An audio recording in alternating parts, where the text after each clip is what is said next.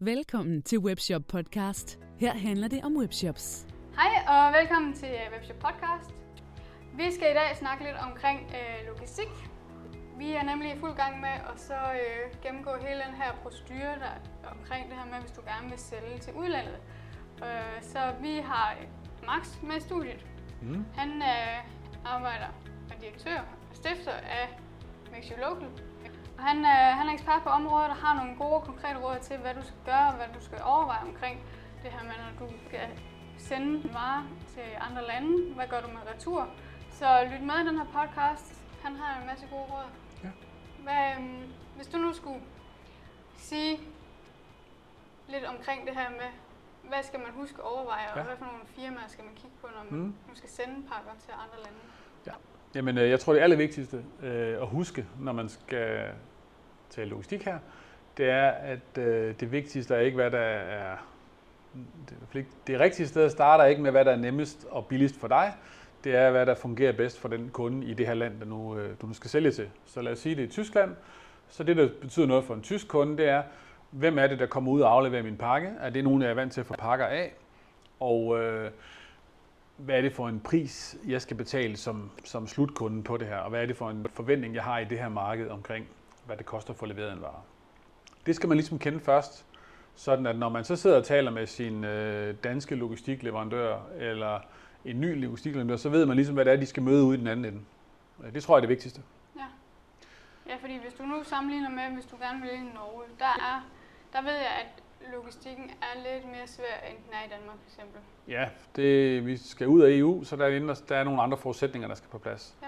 Men det ender sådan set ikke ved den der grundlæggende præmis, at der er ikke nogen af os, der har lyst til at få pakker leveret af en distributør, vi ikke har hørt om. Så hvis der lige pludselig, jeg køber en webshop fra et andet land, og så får jeg at vide, at der sidder et eller andet logo på den her kvittering, jeg nu får, nu bliver pakken leveret af et firma, jeg ikke har hørt om, så vil man det samme blive lidt bekymret, og hvad sker der nu, hvis jeg ikke er hjemme, og hvor skal jeg så hente pakken hen, og alle de her bekymringer, man starter hos de her kunder nærmest, før de har købt, det vil jeg gerne undgå. Så fokus på den sidste mile, og også fordi, når man starter i et nyt land, så er det ikke så afgørende, om man betaler 40 eller 50 eller 55 kroner i fragt. Selvfølgelig er det vigtigt, men hvis man har 100 ordre den første måned, så er det måske ikke det vigtigste, om man har den laveste pris per ordre i fragt. Det vigtigste er jo faktisk, at man har den højst mulige konvertering og den mest tilfredse kunde i den anden ende. Så kan man altid, når man får lidt gang i sin webshop, begynde at optimere på prisen på de her ting, når det begynder at fylde lidt mere. Ja. Så det vil jeg fokus på. Og så er det klart, så er der, når man så har løst den del og fundet ud af, jamen jeg vil gerne levere med DHL i Tyskland, jamen så kan man så gå tilbage og sige, hvordan kommer jeg så til det fra min egen webshop? Hvem skal hente pakkerne hos mig? Hvem skal jeg tage fat på for at få en god pris og sådan noget? Ja, fordi det er jo egentlig dyrt, og så skulle have det sendt ud over landegrænsen, tænker jeg. Er det sådan noget, man skal overveje? Jamen, det er jo ofte dyrt at sende det ud. Så ja, logistik er dyrt. Hvad gør man så? Skal man så betaler man. Så betaler man ved kasse 1? Ja, jeg tror lidt, det er sådan. Men det er jo egentlig ting, der bliver arbejdet meget på, både på at skabe nogle gode løsninger i Danmark, men vi er jo et dyrt logistikland. Altså det er jo billigere at sende varer fra Tyskland til Danmark, end fra Danmark til Tyskland af en eller anden årsag. Ja. Jamen hvor skal man starte henne? Nå, men hvis man først ved, jamen nu skal jeg til Tyskland, og jeg kunne godt tænke mig, at det var en af de her 2-3 gode tyske distributører, der skal levere min pakke, så kan jeg jo tage fat på dem, jeg plejer at bruge, om det er GLS, eller det er PostNord, eller det er DAO, eller andre, og sige, nå, men jeg skal til Tyskland nu, hvad vil I foreslå? Og det, man kan være ret sikker på, det er, at de alle sammen har en løsning. Og når man så får deres forslag, så skal man så selvfølgelig bede dem om at være meget konkrete på at sige, jamen, hvad er det så, der sker? Så når du henter den pakke her, på snor, hvis nu det er dem, hvor leverer I så pakken hen, og hvem leverer den ud i Tyskland?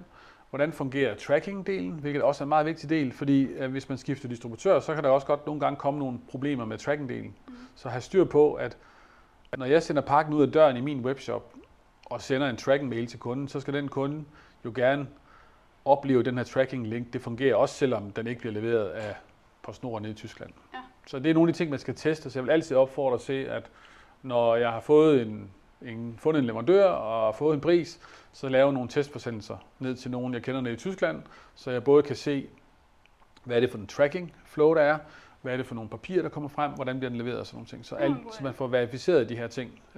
Fordi selvom der er mange, der sender til udlandet, så er det bare heller ikke alle logistikselskaber, som har den her erfaring helt ned på fingerspidserne på, hvad er det præcis, der sker. Så der er stadigvæk overraskelser nogle gange for dem også. Ja. Så test det grundigt. Ikke så meget fokus på prisen i starten, har lidt mere fokus på kvaliteten, fordi hvis du har en dårlig kvalitet og en god pris, så får du bare ikke den der kunde til at komme tilbage og købe igen. Mm. Og man kan sige, når først du har fået gang i salget, så er det nemmere at så forhandle om prisen. Ja, og det har jo større betydning for din bundlinje, når du har noget volumen, end det har, når du har ganske få pakker. Ja. Men hvad gør man så med returvarer? Ja, men der kigger man også lidt på igen, nu havde vi det forrige afsnit, hvor vi talte om konkurrenter. Mm.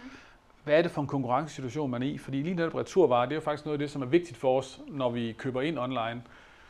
Er det enkelt for mig at sende retur, hvis det er en vare, hvor der er en sandsynlighed for, at jeg vil returnere den? Hvis det er tøj, hvis det er sko eller andet, hvor der kunne være den her risiko. Så det er faktisk noget, man kigger på. Skal jeg selv betale returen? Er der en label med? Og alle de her små ting. Hvis nu alle ens konkurrenter i et eller andet marked har fri retur, så skal man selvfølgelig overveje, om man er nødt til at gøre det samme for at være konkurrencedygtig. Det kunne være et argument for at gøre det. En anden ting, det er jo hurtigheden. Der er jo en god kundeservice i, at hvis jeg har købt en dyr vinterjakke og sender den retur, at jeg ikke skal vente 3 uger på at få mine 1.500 kroner retur, for at jeg kan købe en anden jakke. Så det tror jeg også, man skal kigge på det her med at kunne give en god, positiv returoplevelse, fordi så er der bare større chance for, at kunden kommer igen, selvom de så har valgt at returnere første omgang. Ja. Så derfor tror jeg meget på, at det her med at have enten en lokal returadresse, eller at kunne sende en label med, så den ryger direkte tilbage. Og så skal man tænke i tid. Hvor lang tid vil man selv være ok med at vente på at få pengene retur for en vare, man havde købt i forkert størrelse, eller ved en vare, der var defekt, det kan det jo også være. Og jeg tror, at de færreste, hvis jeg først har sendt varen, så vil jeg synes, at inden for en 2-3-4 dage, så vil jeg forvente at have mine penge retur. Det er ikke særlig sjovt at få den besked om, at der kan gå op til 14 dage, før du får dine penge, fordi så en ting er, at man kan mangle pengene, den anden ting er jo, at man tænker, så skal jeg også holde øje med, at man får dem, og det kan være, at jeg har glemt det den tid og sådan nogle ting. Så der er sådan en god, hurtig proces, det tror jeg, mange kunder vil sætte pris på, så det vil jeg helt klart også anbefale. Ja. Det kan man gøre ved at få det retur selv og betale for det, eller som mange af vores kunder gør, det er, at de bruger vores lokale adresse rundt om i landene. Så når der kommer en retur til vores adresse, så åbner vi den, tjekker returen, og så giver vi besked til dem om, at de kan godt refundere kunden, fordi varen er i sikker hænder hos os. Og så samler vi varerne sammen, og så sender vi dem retur en gang i ugen, eller hver anden uge, eller hvornår det nu passer. Så der er ligesom pitstop på vejen?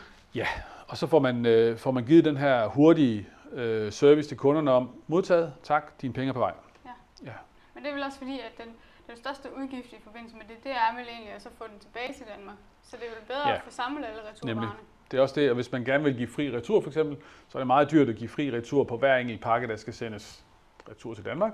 Det er billigere at give fri retur lokalt, selvfølgelig. Så det er også et argument for at gøre det. Så både hurtigheden, men også at man sender varerne internationalt, så bliver det sendt på en palle med 100 varer i stedet for én varegang. Ja, okay. Ja.